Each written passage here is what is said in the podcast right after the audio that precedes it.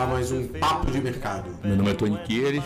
É, e o meu é Leandro Rosadas, e nesse Papo de Mercado a gente vai falar sobre é, prevenção de perdas. Como a gente consegue ter melhorar os resultados do seu supermercado com a prevenção de perdas. Então, Tony, antes de qualquer coisa, antes da gente falar sobre prevenção de perdas, eu queria que você contasse um pouco da sua história.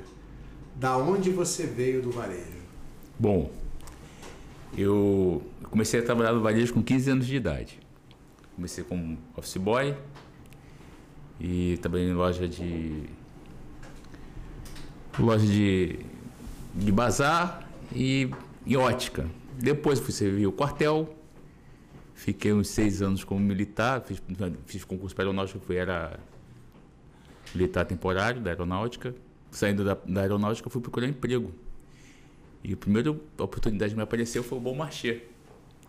O Bom Marché, que era é, antigo, era é, da rede Sendas, né?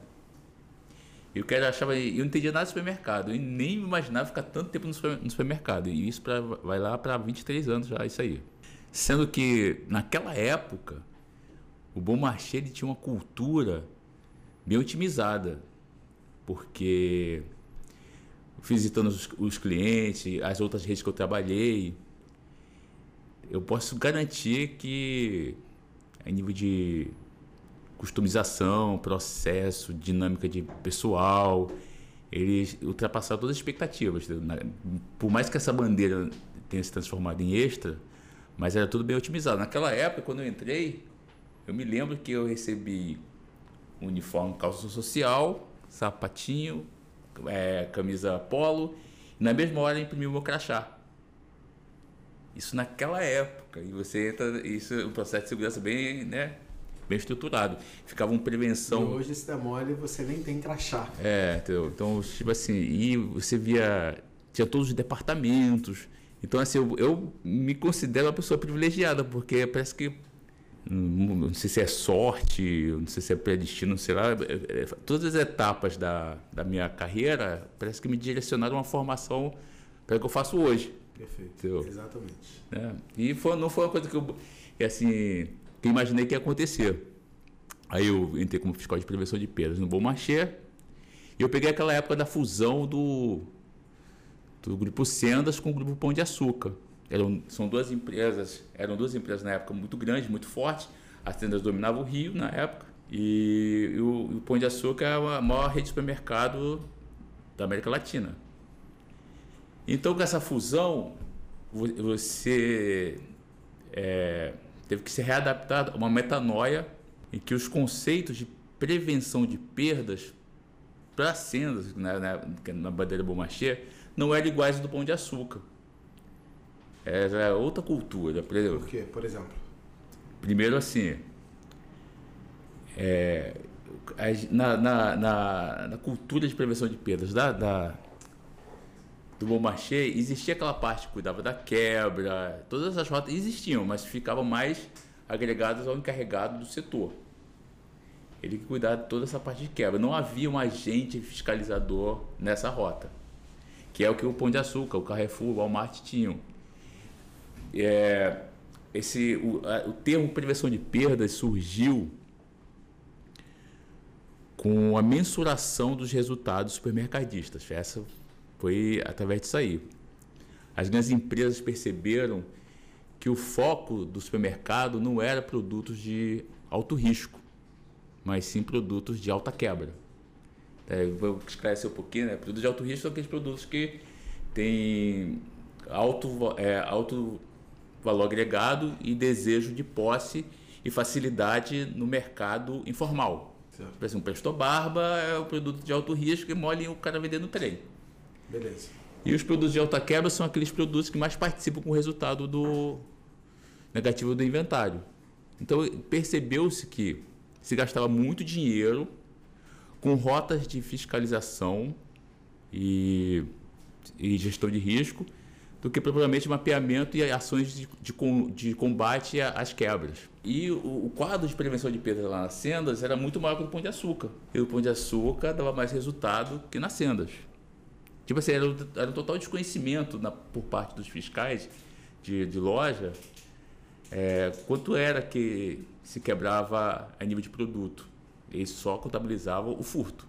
Então essa parte de gestão de, de quebra, varia, não ficava nas sendas com a, a prevenção. Com essa união das bandeiras, todos os fiscais de, de prevenção da, do grupo Sendas tiveram que fazer um tipo uma reciclagem na, no Pão de Açúcar. Aí fui trabalhar no Pão de Açúcar para voltar para a bandeira Sendas. Só quando eu voltei para a bandeira Sendas, eu voltei como líder de, de grupo, líder de equipe. O pessoal gostou da, da performance, né?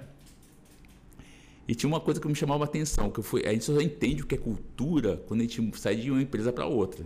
Sim.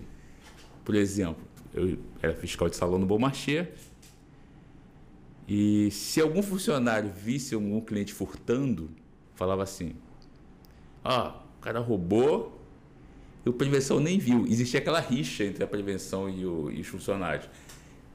Aí um dia eu fui fazer uma. É, no dia que eu fui fazer treinamento na, no Pão de Açúcar, tinha um fiscal que estava me treinando. Então eu achava muito estranho, porque tinha, um, tinha uma loja pequena com uma venda monstruosa e só tinha o de fiscal. E o fiscal estava lá estava me treinando. Eu pensei assim, nossa, vamos sacudir a loja. A primeira coisa que o fiscal veio me ensinar foi um, foi um procedimento chamado controle de validade, né? Aí eu pensei, o que tem que estar tá fazendo com isso, né? Comecei a anotar os produtos próximos ao vencimento. E quando eu estava é, auditando os produtos, ficou o gerente atrás de mim, o encarregado e os funcionários do setor. Num pânico que eu não, não entendia o porquê porque eu estava notando a, a, validade dos produtos.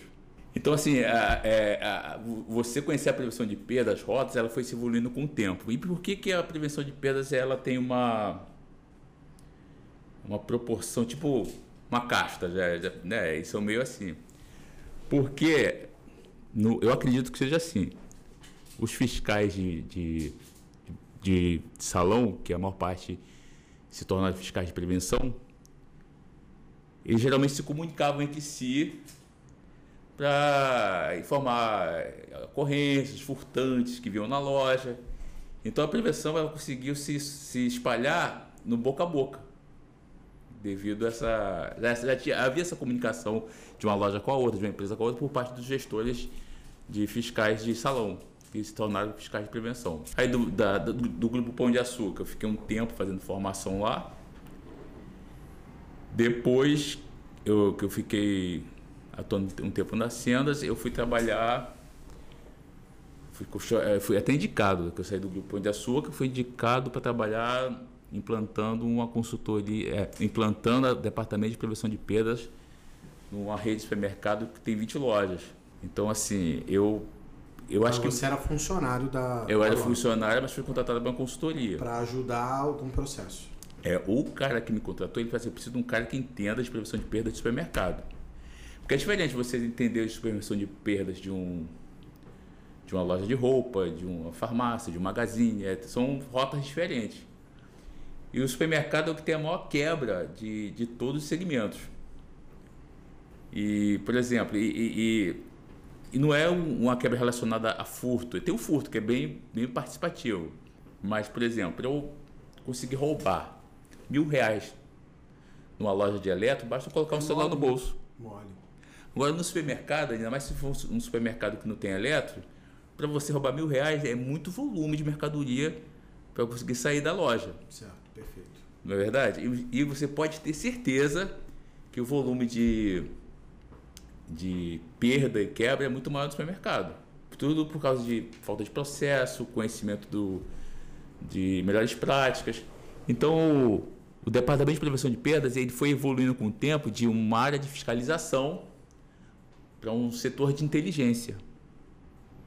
Então ele se tornou um setor de inteligência. É, um, é foi uma evolução assim que acontece até hoje, acontece até hoje em dia. Só que as, as grandes redes que dominam essas rotas, elas possuem um, um diferencial, que a maior parte das redes que tentam implantar um departamento de prevenção de perdas não tem que é a curacidade. Se a, a empresa não tem a curacidade, dificilmente ela vai conseguir é, implantar um departamento de prevenção. Perfeito. Não teu. É, mas como é, como é que eu consigo manter uma curacidade na loja, né? Que é você Garantir que o seu estoque sistêmico esteja fidedigno com o estoque físico. Garantir que a minha venda do sistema esteja realmente com a margem real. Certo. Tudo isso aí tem a ver com a acurácia. Então, tipo assim, se você não tem um, um, um departamento que cuida da acuracidade, você pode esquecer da prevenção de perdas e pode esquecer projeção de crescimento para a empresa. Porque quanto maior for o volume de venda, maior tem que ser o processo de acurácia.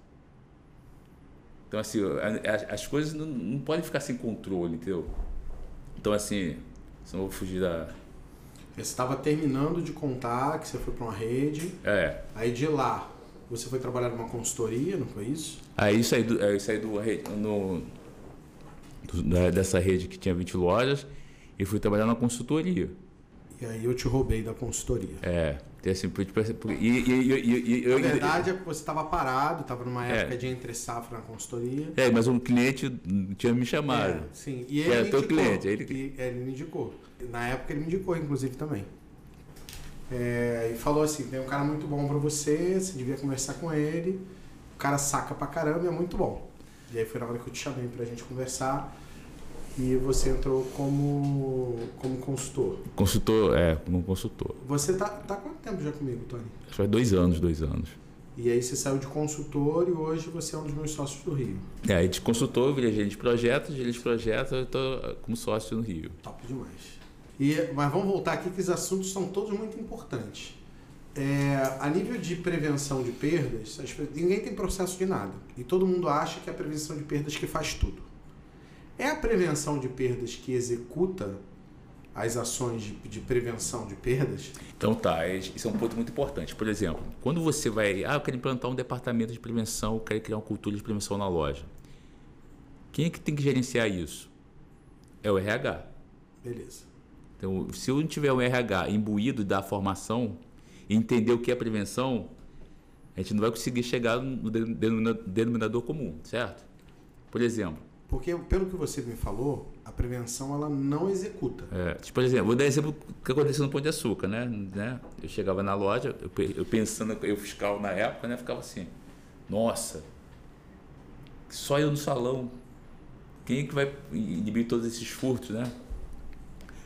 Aí, quando eu estava parado lá, lá no salão, chegou a menina da perfumaria, né? Eu falei assim, prevenção, aquele cliente ali rouba a gente tem que ficar de olho nele. Aí é, tu marca aquele que eu vou lá na, lá na, na fiscal de caixa, dá um toque, que ele está na loja. E aí eu cheguei no refeitório e vi um painel de melhores práticas com destaques dos funcionários, assim, nossos destaques na prevenção de perdas. E quem tinha ali eram os funcionários. Então, a prevenção de perdas em si não é o fiscal de prevenção de perdas. A prevenção de perdas é uma rota, um processo que é executada pela loja. Ok, isso é importantíssimo para as pessoas peso, é. entenderem. É, prevenção de peso é desde o diretor ao faxineiro. Beleza. Esse é, o, esse é a prevenção de perdas. O departamento de prevenção de perdas, é, ele fiscaliza se a prevenção está sendo aplicada. Beleza. É, isso é importantíssimo, Tony, porque as pessoas acham que vão contratar uma prevenção de perdas e ele vai fazer tudo de prevenção. E não é isso. Quem executa são é todo mundo. É, todo mundo. A prevenção só fiscaliza se o processo está rodando. Exatamente. E, e, e aí só. Ela, ela nem orienta, muitas vezes. Ela só fiscaliza e reporta. Ó, não está funcionando para que seja cobrado de cima para baixo para a gerência executar. Não é isso? É, e porque dentro do, do que eu percebo na maior parte das pessoas que querem implantar um departamento, não há um cronograma de treinamento. Não, não há. Não, e o pior de tudo é que elas acham que contratando um profissional de prevenção, ele vai saber implantar a prevenção. Eu... E ele, normalmente ele não sabe, porque ele nunca implantou. Ele, ele, na maior parte das vezes, ele executava só, em um pedaço. Né? Não vou falar nomes não, mas eu fiquei sabendo de um cara que é gerente de prevenção de perdas, que aprendeu prevenção de perdas na internet, né? Então ele fez N coisas assim dentro da loja que, assim, para o supermercado era inviável. Um custo muito alto. Sim. tipo assim, que não ia dar retorno assim. Por exemplo, ele plantou é, sensor no supermercado. Um sensor de, de, de alarme. Isso aí é para para rede eletro, eletrodoméstica. Se não tiver eletro. Não, não adianta. A verdade, a, é, a gente já até mensurou isso. A, o, o processo que mais dá resultado de hoje de prevenção de perda é controlar a validade. Que é quase 30% da perda é validade. Por exemplo, nesse negócio de validade, por exemplo, nessa, nessa, nessa filial, nessa filial não, dessa empresa que tinha 20 lojas, as lojas vendiam em torno de, de 1 a 4 milhões cada, cada loja, sendo que eu passei o e-mail para os fiscais e pedi para fazer o mapeamento da validade. Em um mês, só de produto que a gente inibiu de vencer da empresa foi 900 mil.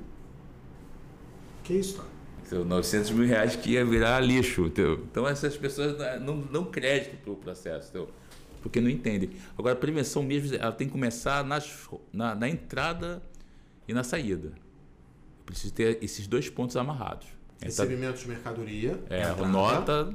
Recebimento de mercadoria, nota e tal. É, aí depois a, o cadastro, tudo, etc. Beleza, etc. entrada. É, e né? saída é caixa. É. Então, esses esse, os, os principais pontos é porque é pelo caixa e pela entrada a gente é. consegue tomar um prejuízo de 10 mil reais, de 5 mil reais. É. Porque nem entra, né? Nem Só vem o boleto para pagar. Porque as pessoas não não, não dão. Né, tipo assim, os donos de supermercados confiam demais nas pessoas e não no processo.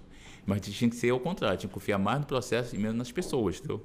Porque o processo, por exemplo, vamos dar exemplo da conferência cega, né? Conferência cega é para quem não sabe, a conferência cega é um processo no que o conferente não tem acesso à nota e o, a conferência é feita pela emissão de dados do pedido do comprador ao coletor ou numa ficha que é uma chamada guia cega. Certo.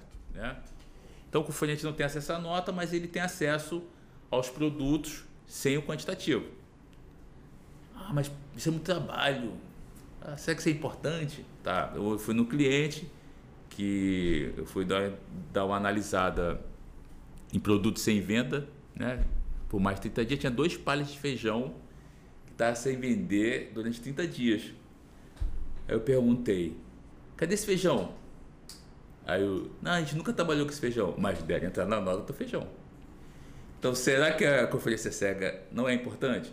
Agora, tirando essa parte da, da, da, da do produto, a conferência cega também ela consegue, através da auditoria de, também de XML, a tratar todo, todo o erro de, de cadastro de produto. Então só isso aí já me tira uma dor de cabeça imensa. É porque uh, muitas vezes as empresas, inclusive, podem, podem ter problema porque está entrando produto errado, que no caso vai estar cadastrado com imposto errado, ela vai tomar um prejuízo danado lá na ponta, mas ela nem vê.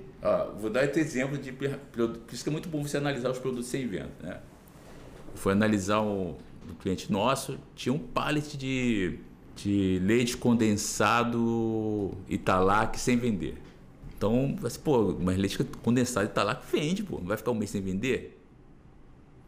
Aí puxamos no sistema, o cara, não, mas não, não pedi, não fiz, não fiz pedido desse, desse leite condensado. Aí chamamos o, o cara que faz o cadastro do produto. Quando foi abrir aquele código que estava como Italac, na nota estava leite condensado também.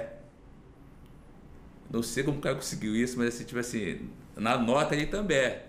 Mas se você puxasse o código, estava Italac. Então, assim, olha só a importância do, de você auditar realmente seu estoque sistêmico. Aí você vai puxar para nível de imposto, é diferente, o custo do produto é diferente. Então, quando a prevenção de perdas ela é o serviço de inteligência que, além de ter a auditoria do processo, tem também a controladoria do processo. Mas quem executa o processo não é a prevenção, é, é a é operação. A operação. É. Mas a prevenção faz com que o negócio ande. É, porque, por exemplo, quando a gente fala em inventário, as pessoas acham que contratar um prevenção é ele que vai fazer o inventário. Não, inventário. Inventário, inventário rotativo, por exemplo, é. não é a prevenção que faz. Não. É a operação que faz. É a operação que faz. A prevenção, no máximo, acompanha. É, ele é, o máximo que a prevenção. É, ideal a prevenção fazer uma auditoria aleatória. pegar alguns daqueles itens que foram contados num dia É. e recontar e ver se está batendo. É, se dá uma divergência grande, é, invalida o- e manda fazer de novo. Ok, beleza. Mas ela não faz. Não, ela audita. Não, eu tô comentando e quero que fique claro, porque boa parte das pessoas que estão assistindo a gente acha que prevenção é que faz tudo. Não, prevenção, Não a prevenção é uma cultura, entendeu? Sim, a prevenção é um processo É. que, que, que tem é um conjunto de processos dentro da que acontece dentro da loja e que são auditados por um departamento que a gente chama de prevenção de perdas. É, isso é, na verdade, é, a prevenção é como se fosse o FBI do supermercado. É isso. É isso. Para falar, o, super, o prevenção seria uma área de qualidade dentro de, um, de uma indústria. É, mais ou menos. né? Ele faz auditoria, ele verifica que está sendo feito, mas ele não executa processo nenhum. É, executa de É, auditoria, executa né? o processo de auditar, mas assim, ele não é responsável pelos processos fins da loja acontecerem. É, e, e, tipo assim, se você quer realmente ter um, um- um departamento de prevenção de perdas, por exemplo, eles querem implantar um departamento, mas não tem um TI para dar esse devido suporte. Que é, é é uma área de extrema importância, porque o TI é que vai. Ajudar a ter a coracidade. É, a te- é, até que TI é tecnologia da informação. No, no- no- nos supermercados pequeno e médio porte, eles não sabem a função do CPD. O CPD tem essa missão de manter a curacidade sistêmica. Ou seja, fazer os lançamentos 100% certo para não dar problema lá na frente, É. na hora que você quiser analisar uma informação. Tipo assim, e, é muito difícil as pessoas terem essa consciência dessa não, e pagam mal pra caramba. O CPD é um dos cargos mais mal pagos dentro do supermercado. O CPD ele tem que ter um- uma faixa de salarial quase de um carregado. Porque o nível de responsabilidade. Ele pode fazer com que você tome uma multa estratosférica só de imposto fazendo um cadastro errado de produto. É, e a maior parte dos, dos clientes que eu, eu visito, os CPDs não têm essa percepção. Muitas das empresas botam CPD para precificar, que é. É. outra coisa que não é o quem tem que precificar a área comercial. Então, É. assim, é, é, falta muito conceito no, no- dentro dos supermercados e por isso as- eles falam que as coisas não funcionam. É, de acordo com a APAS, diz que já 60% dos supermercados têm prevenção de perdas. Na minha visão, rodando o Brasil todo, eu não chuto que menos de 20 tenham realmente funcionando do jeito certo. É porque se for, se for mais a fundo, se for falar de acuracidade, deve ser 10%. Porque realmente não fazem. É, porque como é que eu vou falar que tem prevenção de perda se eu não consigo mensurar minha quebra? Eu preciso saber minha quebra percentual para o departamento. No mínimo, né? No mínimo, eu, eu tenho- eu preciso conhecer a quebra para o departamento. E só as empresas que têm um- um- uma estrutura já bem otimizada têm essa dinâmica bem forte. Por exemplo, inventário rotativo. Inventário rotativo, um cronograma de inventário rotativo na empresa grande, ela é seguida à risca. Se não existe, não dá para fazer o inventário rotativo. Não existe isso. O- o- o- o departamento de TI precisa que aquele dia tenha inventário disso. Mas o inventário rotativo é feito com as mesmas pessoas que estão operando a loja normalmente. É, é isso que Eu não adiciono um funcionário novo para poder Não, eu vou lá, eu, tipo assim, E tem que bater os mínimos lá de 25 mil por funcionário, algumas lojas já batem até 30. Mesmo assim, tem que ter o cara contando. olha, quando, quando eu era encarregado, um gerente de, de loja, que agora é diretor do Extra, não vou falar o nome porque não pode falar. Mas ele fala assim, Tony, um bom gerente tem que ter o estoque e a venda na mão. Eu tenho que saber quanto eu tenho que ter em milhões de estoque e quanto eu vendi. E se você vê na maior parte dos supermercados, o gerente não sabe nem a venda nem o estoque. Não, não sabe. Então, tipo assim, se você, por, por exemplo, existe, não existe fórmula pro, pro, pro varejo. Existem as boas práticas que a gente vê que deu certo e a gente faz o benchmark e a gente replica, né? É isso. Mas, vou dar exemplo.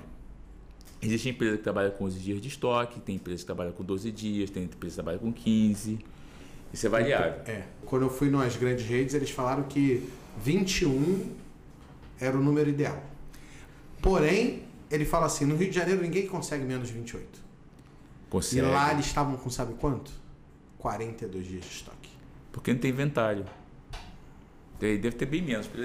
Tipo assim, eu- se a minha loja vende um milhão, eu tenho que ter no máximo 500 mil de estoque. Sim. Entendeu? Eu tenho que ter, assim, estourando para não ter uma quebra alta. Quanto maior for seus dias de estoque, maior vai ser sua quebra. Fato. Se o cara tiver com estoque muito alto, a tendência é que ele tenha uma quebra muito alta quando você for feito inventário. Porque os produtos somem. E eles não conseguem mensurar, por exemplo, o que é uma desvalorização de estoque, né? Isso é, é, tanta coisa sistêmica que precisa ser amarrada, por isso eu foco muito nesse lado de acuracidade, que eles não conseguem assim, dimensionar o impacto financeiro na unidade de negócio. Vou dar um exemplo. Né? Aconteceu o gerente me ligar, falou que tinha sumido, isso foi uma, uma loja hiper, né? Ele tinha dado uma quebra de 10 mil reais de açúcar. Aí eu falei assim, poxa, manda contar o. Como assim? Alto. É, aí manda contar o. Contar o açúcar, né? E, e o estoque bateu, ficou certo. Aí vamos entender o processo, por isso que eu falo que quando a gente fala de acuracidade, quanto maior a empresa, quanto maior o volume de venda, maior tem que ser a acurácia. O açúcar que estava no estoque dele estava em excesso de estoque. Por isso que as empresas grandes elas brigam muito por dias de estoque baixos. O que aconteceu? Ele tinha um, um estoque elevado de açúcar. Quando é, entrou outro pallet de açúcar da mesma marca, atualizou o preço de custo. Só que o preço de custo era inferior ao preço de custo anterior. anterior. E nisso o sistema lá, que era o sistema, contabilizava como desvalorização de estoque. Olha que coisa fantástica, né? Isso era em 2003, tá? Eu falei assim, nossa, então assim, quanto se perdeu do produto ter desvalorizado. É uma rota que a prevenção mapeia. Por isso que eles, eles fazem de tudo para você não ter um estoque alto. Tem gente que consegue. Sim, porque teve uma época, inclusive, do Brasil que desvalorizava no dia, né? É. Exemplo, tem gente. Agora tá, o negócio está um pouquinho mais estável. Tem gente, tem, o cara que é comprador top de linha, ele consegue fazer isso, por exemplo. Ele consegue diminuir a quebra dele só na compra dele. O pessoal de hortifruti consegue muito isso. Por exemplo, ele sabe quando vai ter entre safra tal. Aí ele fala assim: minha quebra vai dar tanto, mas eu vou comprar tanto desses produtos que vai mudar o custo, vai valorizar e aí minha quebra vai baixar. Fisicamente quebrou a mesma porcaria. Custo teve variação, porque o cálculo é em cima de valor e não de quantidade. É. Você acaba tendo. Você acaba trabalhando melhor sua quebra. É, então assim. Isso é jeitinho, né? Eu acho que é. Eu prefiro falar que chama-se gestão de estoque, né? E gestão de custo, né? Por isso que algumas empresas, por exemplo, nesse caso, nesse caso dessa empresa, a quebra era, é, era calculada, você pegava a quebra custo total e dividia por 1% da venda bruta menos imposto total. Esse é o cálculo que eles faziam nessa empresa. E por, por isso que conseguia aba, é, abaixar a quebra. Mas se fosse custo, custo não abaixava não. Ah, sim. Entendeu? Por isso que, por isso algumas empresas ainda mais aquelas que não tem um acerto de comercial Trabalham bem. como custo-custo. Custo-custo é, é, é, o mais fácil para as empresas aplicarem, mas não é o que as grandes empresas aplicam. O que as grandes aplicam é custo-venda. É porque, tipo assim, o, o, compras, né? Ele, ele tenta bater muito o impacto da quebra na margem.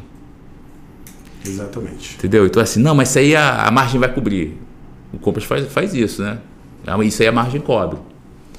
Só que. Comprar um produto, sei lá, com um prazo de validade curto, mas que vai subir X% na margem, então ele sabe que mesmo que dê quebra no final lá e vença algum produto, a margem adicional que ele deu é. cobre aquele prejuízo. Então tá e aí vendo percentual dá pouca coisa. Ok. Agora, mas se tu jogar para custo-custo. Não, aí não tem margem, não tem nada, já é. é. Tu vai pegar. Então, se você, tipo assim, se você quer ter uma melhor curacidade de, de inventário, custo-custo é melhor. Mas se você quiser é, trabalhar uma performance comercial. É custo-venda. É. A maioria é custo-venda, né? É. Tipo assim, a, a, a, nível de, a nível de DRE, custo-venda, para contabilidade, é. contabilidade. A nível de inventário, custo-custo. Então, mas custo-venda, gente, que a gente está falando é, por exemplo, eu pego o total de tomate que quebrou, aí eu pego, vamos dizer que eu tenha quebrado 10 quilos e o tomate esteja um real. Então eu vou pegar 10 quilos de tomate, multiplicar por 10 reais, vai dar, multiplicar por um real, vai dar 10 reais.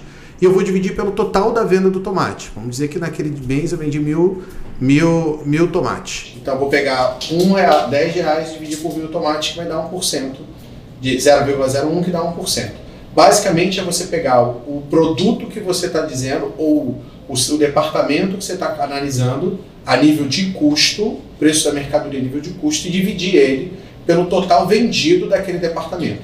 Se for custo-custo, a gente está falando de pegar o total que quebrou a nível de custo e dividir pelo total que vendeu a nível de custo. Então, quando você tem a venda, você tem a venda a preço de venda e tem a venda a preço de custo. Essa é a análise que o Tony está falando de custo-custo e custo-venda. Tá? Estou explicando, abri um parêntese aqui para explicar, para que ninguém fique perdido em cima do que.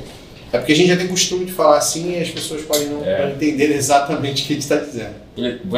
Vamos analisar aqui os vilões da, no supermercado da quebra. O hortifruti é um vilão. Baita vilão, né? É, um tem maior quebra, né? Se não, a maior quebra. É, maior quebra. É, empresas grandes é a maior. Empresas pequenas cai às vezes passou.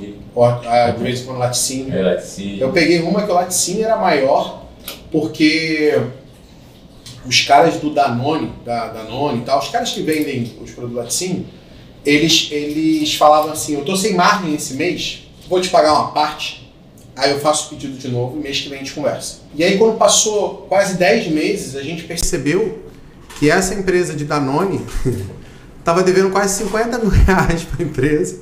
E era a maior quebra da empresa porque eles não, não pagaram. Eles pagam, mas eles não pagaram. Então é, é foi na hora que eu, inclusive, comecei a olhar para o setor de laticínio de forma diferente. Porque tem muito isso. A outra é o, o, o queijo, né? Aqueles queijos queijo Minas, né, frescal e tal, que você tem que tirar porque ele tem uma, uma quebra de, de líquido que normalmente o cara tira logo na, na chegada, né? Você é. tira 10% na chegada. Mas um, alguns lugares não tira aquilo. E aí eu falo assim, cara, tá dando um prejuízo absurdo. Como alguns pegam frango congelado e quer vender com frango resfriado. E o frango perde, é, sei lá, 30% de água quando você tira. Por exemplo, esse é um ponto importante, porque existe um processo chamado custo-transformação. Né? Vou dar exemplo, tem hortifruti que quebra 3% e a hortifruti que quebra 15%. Isso é a variante deles, tá? Sim. Aí, vamos ver custo-transformação. Eu pegar o meu produto que não está é, apresentável para vender, mas está comestível e está é, em boas condições para reaproveitamento ou manuseio para produtos para outros fins. Né?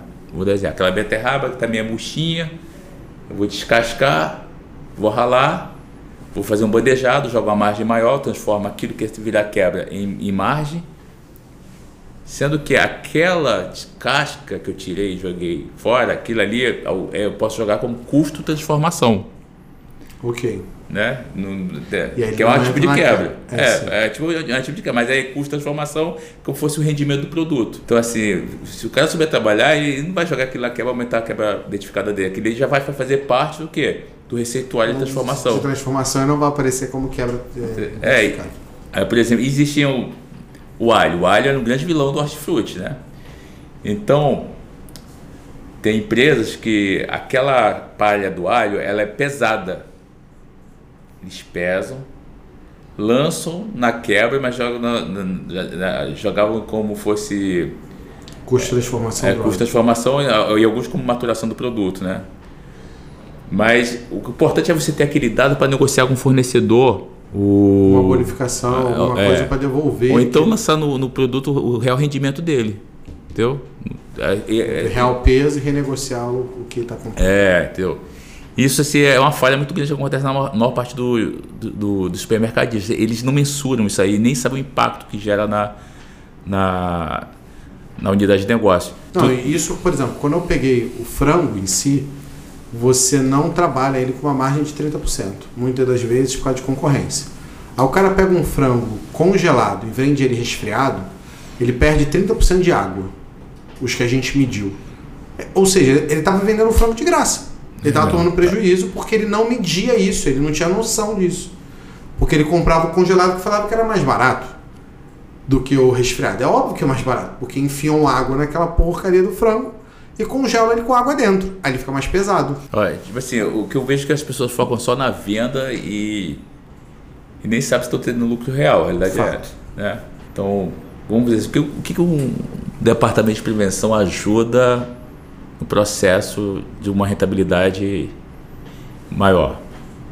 Vou dar um exemplo na rota. Eu fui no cliente, puxei no sistema um produto que vendia é, 35 unidades por dia em média num determinado mês. Aí puxei no outro mês aquele mesmo produto, vendi em torno de. Estava vendendo em torno de 2, 12, 12 unidades no mesmo mês. Nossa, que queda de venda, né? Aí fui puxar o preço desse produto no mês anterior e no, no, no mês atual que eu estava auditando. No mês anterior era mais caro e no mês atual era mais barato. Aí eu falei assim, que deve estar tá vendo? Esse, esse produto deve estar tá na avaria, deve estar tá só no estoque virtual, não deve estar no chão de loja. Aí quando eu cheguei no chão de loja, minha surpresa, estava no chão de loja, mas estava sem preço. Ah, tá explicado. E produto sem preço? Não vende. Não vende. Então, assim, então, é, olha só o impacto que a prevenção, a prevenção audita se a, a, a precificação está sendo feita correta, que é uma função que é do encarregado e do gerente. Auditar a precificação é a função da prevenção. E do comprador também, porque o comprador roda a loja é uma das rotas dele. Mas você vê como é que, como nem tudo é só é, promoção, é o preço, é, é, o detalhe. Vou dar um exemplo aqui que acontece numa rota da prevenção que gera uma, um retorno imediato. Auditoria de auditoria price, né? Isso aqui é ver se o preço que está na gôndola está certo. Uhum. Para não dar diferença de, de preço. O cara tira etiqueta, o cara não tira etiqueta, bota ao contrário, é. tá em promoção. Aí quando você vai ver que daí fica uma zona. Agora você imagina assim, já, você, você for um pallet de mercadoria mal precificado. Nossa. Já viu o cara levar o. Tipo assim. Caiu um do 199 e a pessoa levar um pallet por 99 centavos. E levou. Então é, são os processos que as pessoas acham que é bobeira, mas na hora que é, pegar. Eu, eu fui agora aqui, tem um supermercado aqui embaixo, aqui no escritório. Aí a gente foi comprar uma. Deixa eu me lembrar. Eu acho que foi uma salada de fruta. E aí, na hora que a gente foi passar a salada de fruta, a menina olhou e falou assim: É, mas essa salada de fruta era um real mais caro.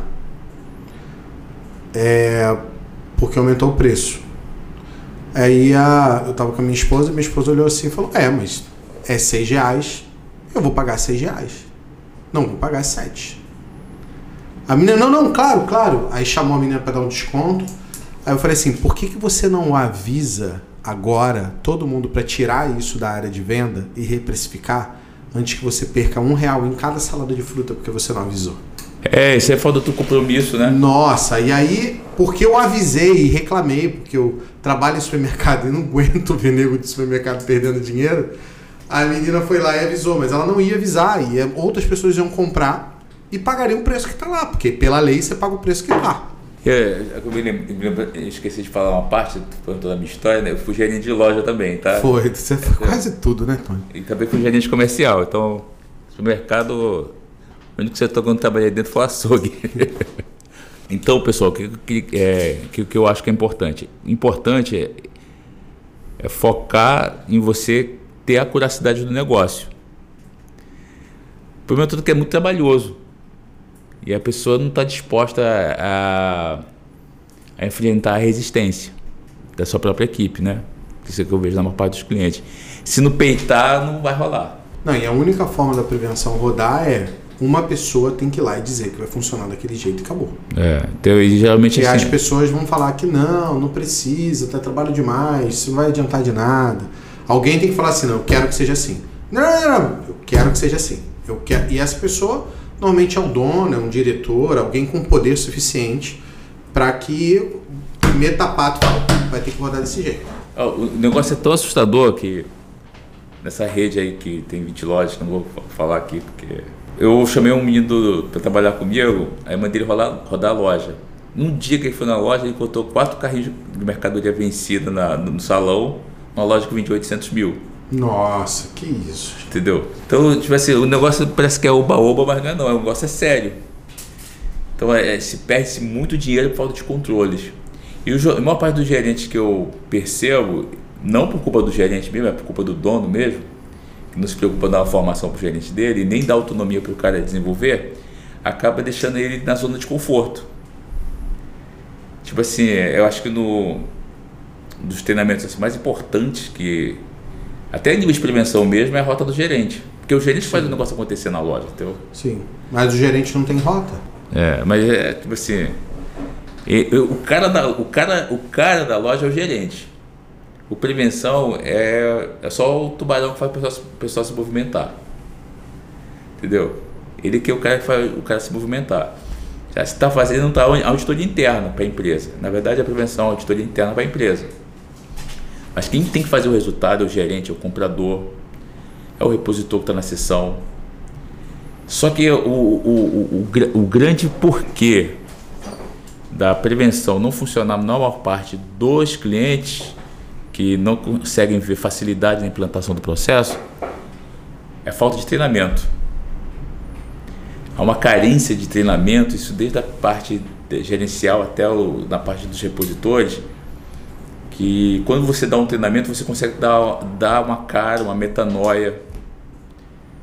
Quando você, tipo assim, é muito mais fácil você implantar um processo após um treinamento do que você tentar empurrar uma ferramenta goela abaixo na, na, na, pessoa. Sim. Eu fui dar um treinamento há, há pouco tempo no cliente, então eu, eu tinha que falar sobre melhores práticas sazonais na época de Natal, final de ano. Essa era a temática da, do negócio, né? Só que. Como tratar os produtos de final de ano? É, e quais são os produtos que, que, que mais têm incidência de furto, né, de estragar, a melhor, os que tem maior margem, o que tem expor na ponta de gôndola, etc. Tudo isso aí né, era, era foco de abordagem.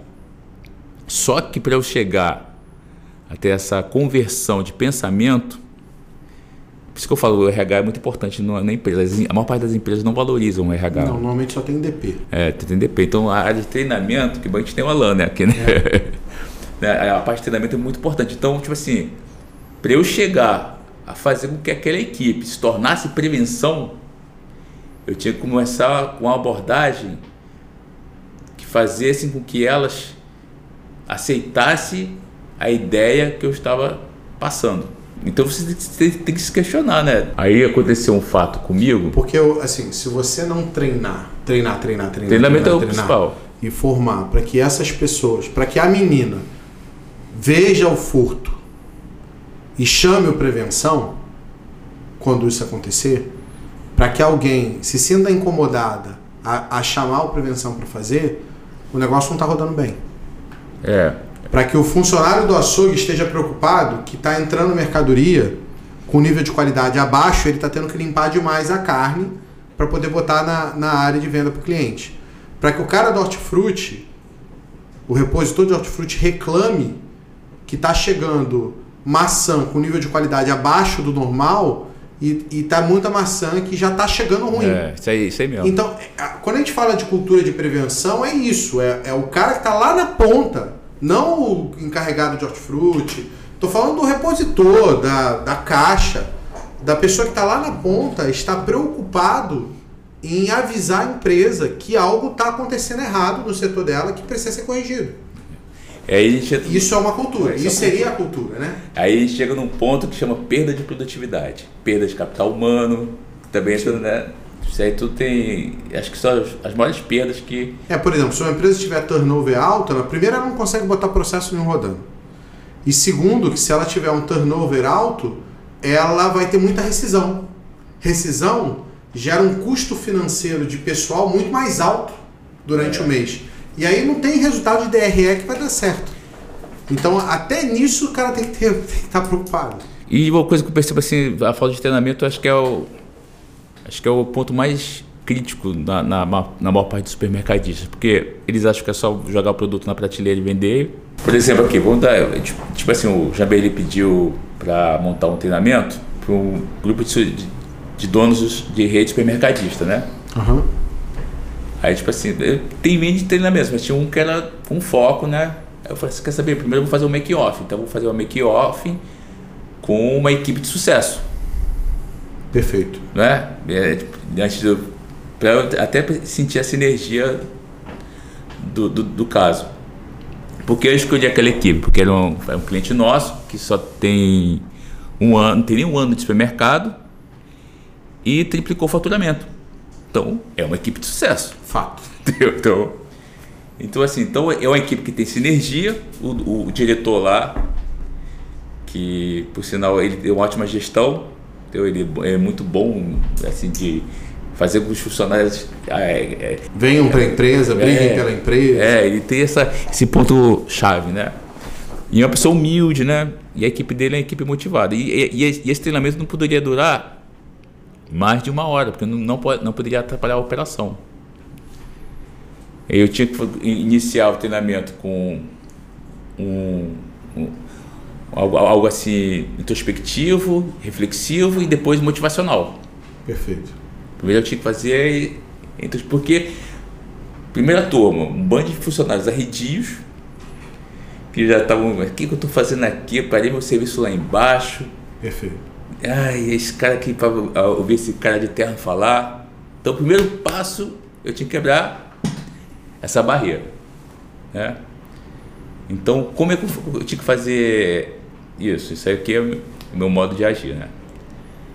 Eu tinha que mostrar para eles o valor do que eles estavam escutando. A importância do que eles. Eu tenho que fazer, fazer com que aquela turma fique o mais possível é, aberta ao que vai ser falado. Perfeito. Porque senão não vai ter produção. Então eu vou ficar uma hora lá falando, eu vou estar só, vou, vou estar só matando a operação da loja. Né? Então eu cheguei, iniciei a, me apresentei, eu falei assim, olha só pessoal, isso aqui é o making off que, tá, que a gente está fazendo um treinamento, em que o que vocês vão escutar hoje, donos de mercado estão pagando para ouvir, que vocês vão escutar de graça. Oh. Então, a, a, tipo assim, a, a, sinergia da, do grupo já mudou. E eu não estava falando é mentira, era, a verdade era essa. Aí eu perguntei, eu, eu chamei o prevenção da loja, quem é esse cara aqui? Ah, esse aí é prevenção. Não. Quem é prevenção são vocês. E, e, vocês que são prevenção. Ele fiscaliza se vocês estão fazendo a prevenção.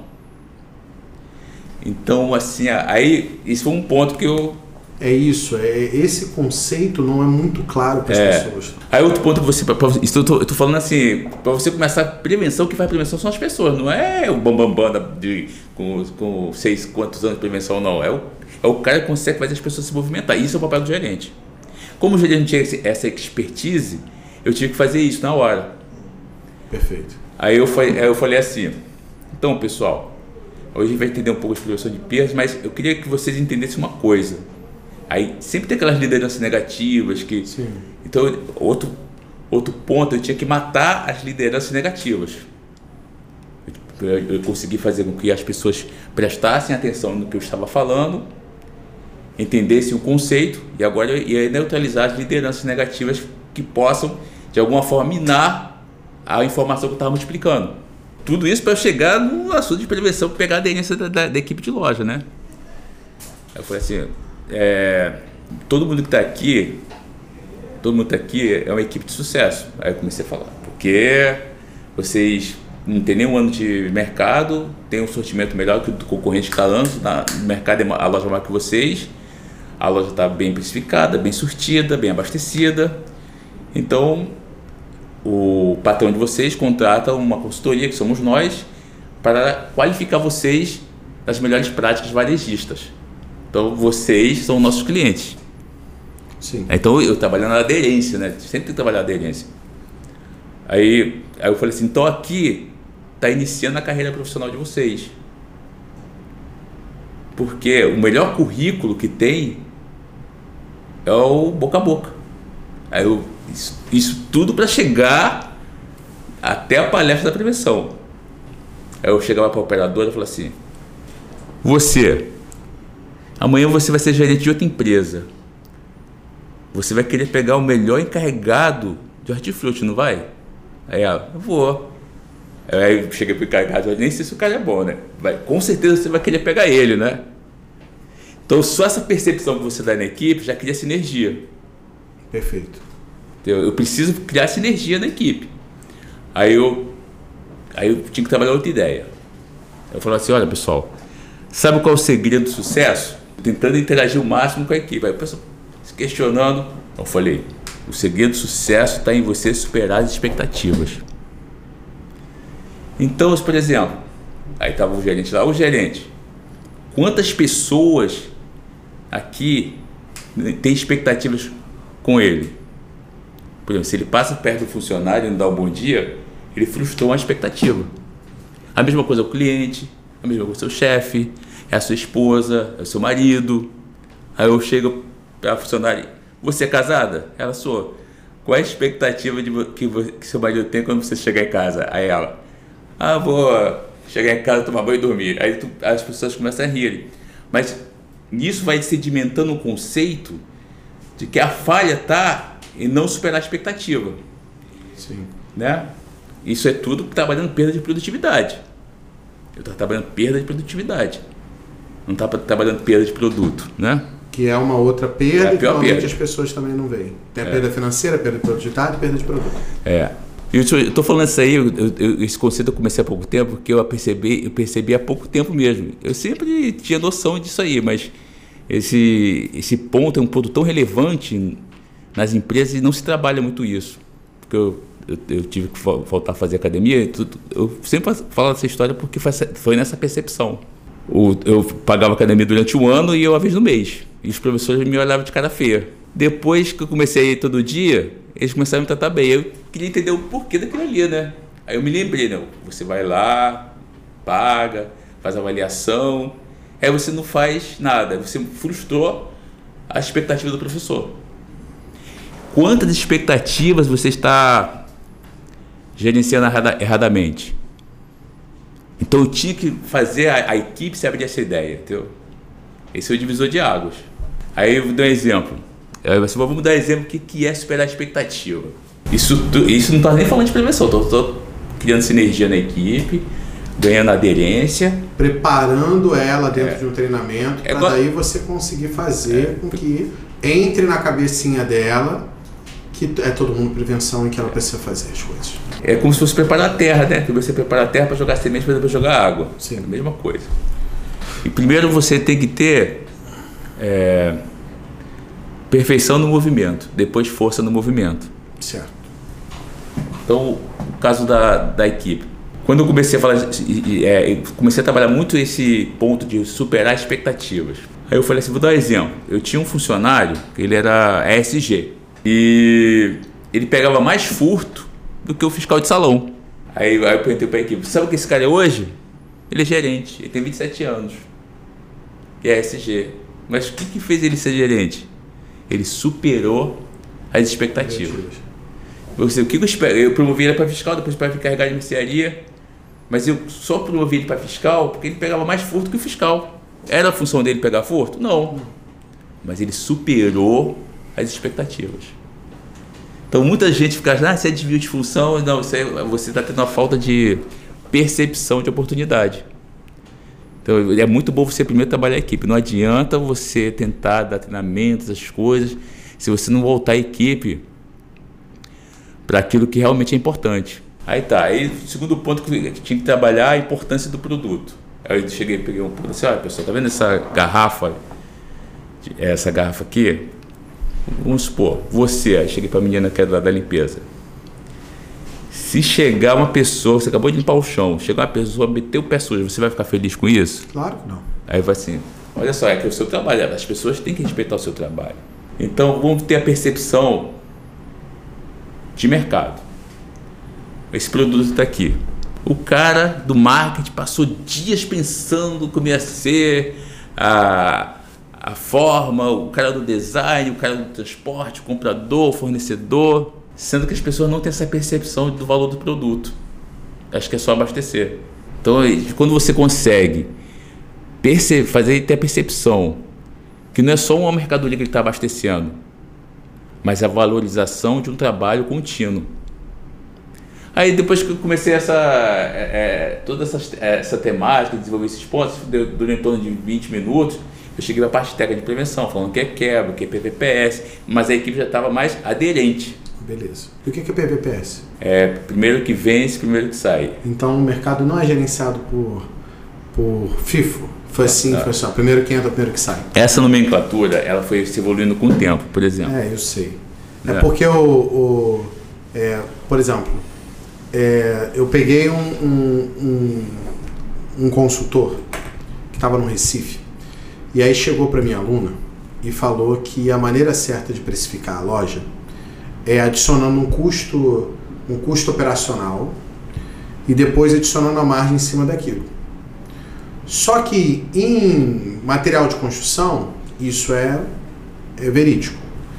Agora em supermercado, não. Por exemplo, você não vai. O, o, arroz é um produto notável, que dificilmente você vai conseguir botar uma margem acima de, sei lá, 7, 8, 10%. E o custo operacional das lojas está em 20, 18. Então, eu vou sempre vender arroz com margem negativa. O ponto é, no supermercado, como as margens são muito variadas de um departamento para o outro, e tem muita concorrência, porque muitos dos produtos são produtos notáveis que, que o cliente tem percepção de preço você tem que acompanhar a concorrência, e aí se você não compra bem, você vai ter margem baixa nesses produtos, você, você não pode aplicar esse conceito. Então, assim, o supermercado tem características muito próprias que muitas vezes as pessoas não, não acompanham. Uma delas é essa. No supermercado tem que ser o primeiro que vence é, tipo assim. É o primeiro que sai. Por quê? Porque eu posso ter um produto em estoque hoje e comprar um produto amanhã que tenha com vencimento abaixo, ou seja, esteja mais próximo do vencimento do que o produto que eu tinha em casa. É o time life do É né, isso, produto, é isso. É. Por quê? Porque tem isso no, no, supermercado. É, é assim que as coisas acontecem. É, por exemplo, tem, é, antigamente a gente falava PEPs, né? É. Primeiro que entra, primeiro que sai. Aí depois evoluiu para PVPS. Primeiro que vence. É o primeiro que sai. primeiro que, que sai. é o certo. E no hortifruti é o primeiro que amadurece, é o primeiro que sai. É, que é o primeiro, não deixa de ser o primeiro que vence, é. mas é o conceito de amadurecimento. Por exemplo, você chega uma banana que está bem verde, na, tá dentro da loja, aí chegou uma banana mais madura. Tu vai colocar a primeira que chegou? Não, vai botar mais madura. Sim, fala. Entendeu? Então, assim, a primeira que, a, a, que é a, tem uma a maturação mais rápida que vai, vai sair. Então, essas são nomenclaturas para a gente saber na gestão de qualidade para não ter prejuízo, né? Sim. Mas que outro ponto que está... E a gente chega num ponto de, de, de ser especialista a ponto de assim, a nossa equipe mapeou todos os produtos de hortifruti, vendo tempo de maturação de cada uma das coisas de hortifruti para conseguir melhorar, por exemplo, o resultado de compra de hortifruti. Então, assim, é, e aí as pessoas acham que é só abrir o mercado e vender. Hortifruti é mais qualidade do que preço, né? É mais qualidade que preço, é óbvio, né? Se tiver um hortifruti com qualidade, mesmo que esteja mais caro, ele vai vender melhor do que um hortifruti barato com baixa qualidade. O hortifruti, eu falo para uma parte das pessoas não sabe trabalhar hortifruti. Por quê? Porque o hortifruti, o certo, ele tem que parecer que não está vendendo. Ele tá sempre tá, sempre tá cheio. Ele está lindo. Lindo, cheio, exato. Aí o que acontece que eu vejo nos mercados? Os caras deixam a mercadoria, a, a, o hortifruti virar xepa, para depois abastecer. E isso perde muita venda. E deixam normalmente para tentar vender os produtos que estão lá ruins já. É, e, e aí, aí os que estão lá guardados amadurece, daqui a pouco você já está botando ele para área de venda já já de forma que já não está mais tão bom assim. Tivesse aquele cuidado de pegar os produtos que você sabe que não vai vender, mas ainda estão comestíveis e fizesse um, um trabalho de reaproveitamento de alimentos, de alimentos. Eu, você poderia tranquilamente é, é, ter um hortifruti com a margem muito mais alta de 35%. Sim, sim. Inclusive a gente, a gente, eu não sei se você, eu sei que você sabe que você está lá, né? A gente tem um, um, produto chamado Comunidade de Prevenção de Perdas no Facebook, que é uma comunidade fechada, ela paga e dentro dela, por exemplo, uma das coisas que tem é um monte de vídeo ensinando a fazer reaproveitamento de hortifruti. Por quê? Primeiro porque você vai pegar o produto de custo e vai botar 250% de, mar, de markup nele. Então ali você vai vender ele por mais de duas vezes e meio o valor é, o do quilo, né? O segundo, porque você reduz a quebra dele, porque o produto você vai fazer reaproveitamento, ele não vai para o lixo e você não está jogando fora. Então são cuidados que tem que ter que normalmente as pessoas acabam não tendo. Né? E é um fato. É, esse, esse negócio de reaproveitamento é muito interessante, porque, por exemplo, aqui na, nessa região do Recreio, que eles trabalham muito bem isso. Por exemplo, existem máquinas que transformam todo, todo material orgânico em adubo. É, é um adubo caro. Sim, é, verdade, isso eu não tinha pensado. Não. É, se você. Um dia a gente vai dar um. Na loja, você ainda tá tendo nessa loja. Tipo assim, era, é tipo, a loja não tem custo nenhum. Acho que ainda paga para para a pessoa. É uma máquina que você coloca lá tudo, tudo a, a, varia do hortifruti, aquilo ali vai se transformando em adubo químico e aquilo gera, gera um retorno. Então, assim, para quem sabe trabalhar, não dá prejuízo, entendeu? só sabe trabalhar.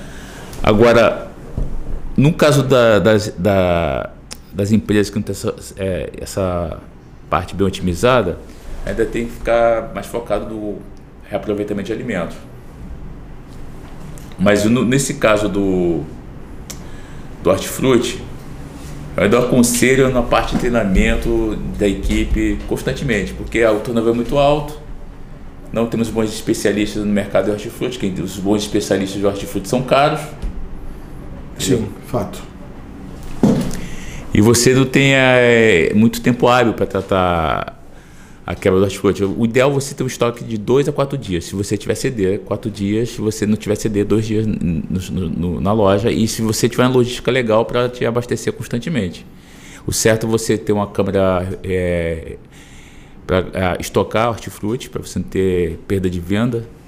Porque o que acontece é que eles esperando o caminhão chegar, e isso aí, eu te garanto que se o cara soubesse trabalhar o jeito de estoque certinho do hortifruti, ele, ele teria um crescimento de 30% a 50% na, na venda do hortifruti. Mas eles não entendem de hortifruti, entendeu? É, teve uma loja que a gente pegou em São Paulo que chegou a ter um crescimento de 60% da venda da loja, só só ajustando compra e venda, assim, a mercadoria dava muita ruptura. Hortifruti é um setor que é fácil de dar ruptura. É, muito fácil, né? Você, é você vai esticando. Liquidez maior, é, né? Exatamente. E, e aí o cara nunca sabia quanto realmente era venda, quanto realmente ia chegar a venda, porque ele ficava segurando para diminuir a quebra. Né? Eu vou deixar faltar para não dar quebra, que é louco, né? Verdadeiramente maluco. Você tem que chegar no ponto ótimo disso. Mas é, fazer isso e perder venda porque não é só perder venda, eu estou deixando de atender um cliente que foi procurar um produto que ele não vai achar e que provavelmente ele precisa daquele produto para consumir e vai acabar indo em outra loja para comprar. E aí ele vai ter a experiência de testar outra loja. E aí o que, que vai acontecer? Provavelmente a próxima vez ele nem vai na minha, na minha loja, ele vai na, direto na loja seguinte. E aí eu perco aquele cliente. Então é, é importantíssimo as, as empresas cuidarem. Para mim o setor de hortifruti é muito estratégico, né? que é, que é um setor que está em voga, né? qualidade, é que está em voga. É, é, as pessoas estão tendo problema de saúde pra caramba, então as pessoas estão ficando mais fit, ficando mais light, ficando mais diet, se preocupando em não serem diabéticos. Então é um setor que está em alta e que merece realmente investimento. E no caso da prevenção de perdas é trabalhar melhor o reaproveitamento e principalmente o recebimento, né? O que toda vez que eu acompanhei alguém da nossa equipe de hortifruti, o que eu vi foi que é, eles, eles se preocupavam muito no recebimento, porque vinha mercadoria já ruim de cara. Quando ele pegava uma caixa, sei lá, um quinto da caixa estava ruim. Não era, é, não é que estava ruim, mas não estava mais apropriada para você poder botar numa área de venda. E aí, muitas vezes, o cara pega esse produto e vira a caixa, não arruma, e aí você não separa. Quando ele separava de, sei lá, 10 caixas, por exemplo, de maçã, é, ficava uma. Ah, e aí você negocia isso com o fornecedor e tal, e melhora a tua quebra, por exemplo. Chegando um ponto que, me, que eu me lembrei agora, que eu gosto, eu gosto desse modelo de operação, né? É, por exemplo, empresa, tem empresa que o conferente ele é subordinado ao encarregado de mercearia uhum. e ele, ele confere mais mercearia do que perecíveis. Ele confere perecíveis, mas o perecível, por exemplo, no caso do hortifruti, você acha que o conferente tem que saber ou consegue distinguir a diferença da maçã Fuji para gala? Não. Deveria, mas não. Aí, qual o processo que tem que ser utilizado? O encarregado do hortifruti confere a curacidade, qualidade e o conferente só a curacidade. Conferente só a quantidade, peso. É e a qualidade é conferida pelo encarregado direto do perecível. Exatamente. No açougue é a mesma, mesma coisa. coisa, latinha é a mesma coisa. Então, vou com o conferente vai lá e confere. Ó, chegou, são é, 10 caixas de X quilos de, de maçã Fuji. Beleza? Beleza. Agora o, o encarregado de hortifruti tem que ir lá e rever se aquilo ali tá batendo. É, se a qualidade tá boa. É. Ok. E, te- e tem empresa que nem trabalha com conferente, não. O conferente é o próprio encarregado. Por que que tem que dar conta do estoque? É o encarregado. Ah, sim. Mas me dá muito medo de. É, não, tem Rolo. empresa, tipo assim, por exemplo, agora é, chegou a mercadoria, chama o conferente prevenção, audito e recebimento, junto com o carregado. Se, se você Beleza. quiser ter um custo operacional menor, se uma loja de até um milhão, tem, ah, quero reduzir meu custo operacional, vou trabalhar com Eu tiro o forma. conferente, boto encarregado e, o, e a prevenção acompanha. É, acompanha, acompanha só se o processo está sendo feito de forma mais idônea, né? Sim, beleza. Você não tá tendo É, sacanagem. isso é uma sugestão, Você né? não tá tendo sacanagem no recebimento. Porque conferente, conferir, o gerente pode conferir, o encarregado pode conferir. Agora, se tiver uma prevenção para acompanhar, vai te dar mais segurança nisso aí. É um prevenção para cada 400 mil reais em venda, né? Isso é uma média de, de, de mercado, mas isso aí fica variando da ano Ah, a- sim, ano a ano. sim, sim. Mas é uma média, pelo menos para o cara ter noção de É. quanto tem que ter. Ou seja, uma loja de menos de 400 metros, uma loja de menos de 400 mil de venda não teria que ter prevenção. Não, aí teria que. A prevenção da loja é. Teria que ser o próprio dono mesmo. Ok, legal. Assim, se você tivesse que dar é, três dicas simples para uma loja que não tem nada de prevenção começar a reduzir as perdas dela, qual você daria? Cara, que- mas vendendo até quanto, mais ou menos? Ah, uma loja que até um milhão de reais. Primeiro ele tem que entender o que é prevenção, né? né? Beleza. Ele Tá na cabecinha dele o que é prevenção. Pesquisar muito, entender as rotinas, entendeu? Senão ele vai colocar um, um agente de prevenção na loja, vai arrumar estresse e, vai, e a prevenção vai acabar, sair, acabar saindo como errado. Beleza. Né? Treinamento para a equipe constantemente, né? Programas de incentivo em prol e três processos que precisa ter principalmente. Primeiro, a departamentalização, customizar o departamental, o que, que significa aí? o que, Fazer que a árvore significa isso? mercadológica bem árvore feita, bem mercadológica. estruturada. é. Aí as pessoas, é, quando eu falei árvore mercadológica, é, eu falo, não existe fórmula para árvore mercadológica. Mas ela tem que atender, atender dois tópicos. O compra e o inventário. Ok. E a venda também, porque é o cliente. Mas, por exemplo, ah, como é que eu vou fazer a árvore mercadológica? No meu entender, na sua grande parte, eu desço no salão, isso aqui é tal, isso aqui é tal, isso aqui é... eu vou no corredor, isso aqui é o quê? Ah, isso aqui é uma conservas. Então isso aqui é um departamento, né? Eu tenho um setor de conservas, então isso aqui é conservas. Aí tem gente que coloca massas com conserva, aí vira mercearia seca, salgada, né? Salgada. salgada, né? É também um, um modo, é um modo, mas a nível de você Sim, mas a nível alimentar eu vou fazer conserva. É, posso porque- até ainda sub, sub, subdepartamentalizar isso daí, né? É, por exemplo, a gen- a gente tem que entender muito assim na ponta. Quem o que acontece? Ne- ne- Nesses casos tem um repositor do setor. O repositor do setor é o cara que é apto para ver ruptura, fazer inventário rotativo, saber o que gira e o que não gira.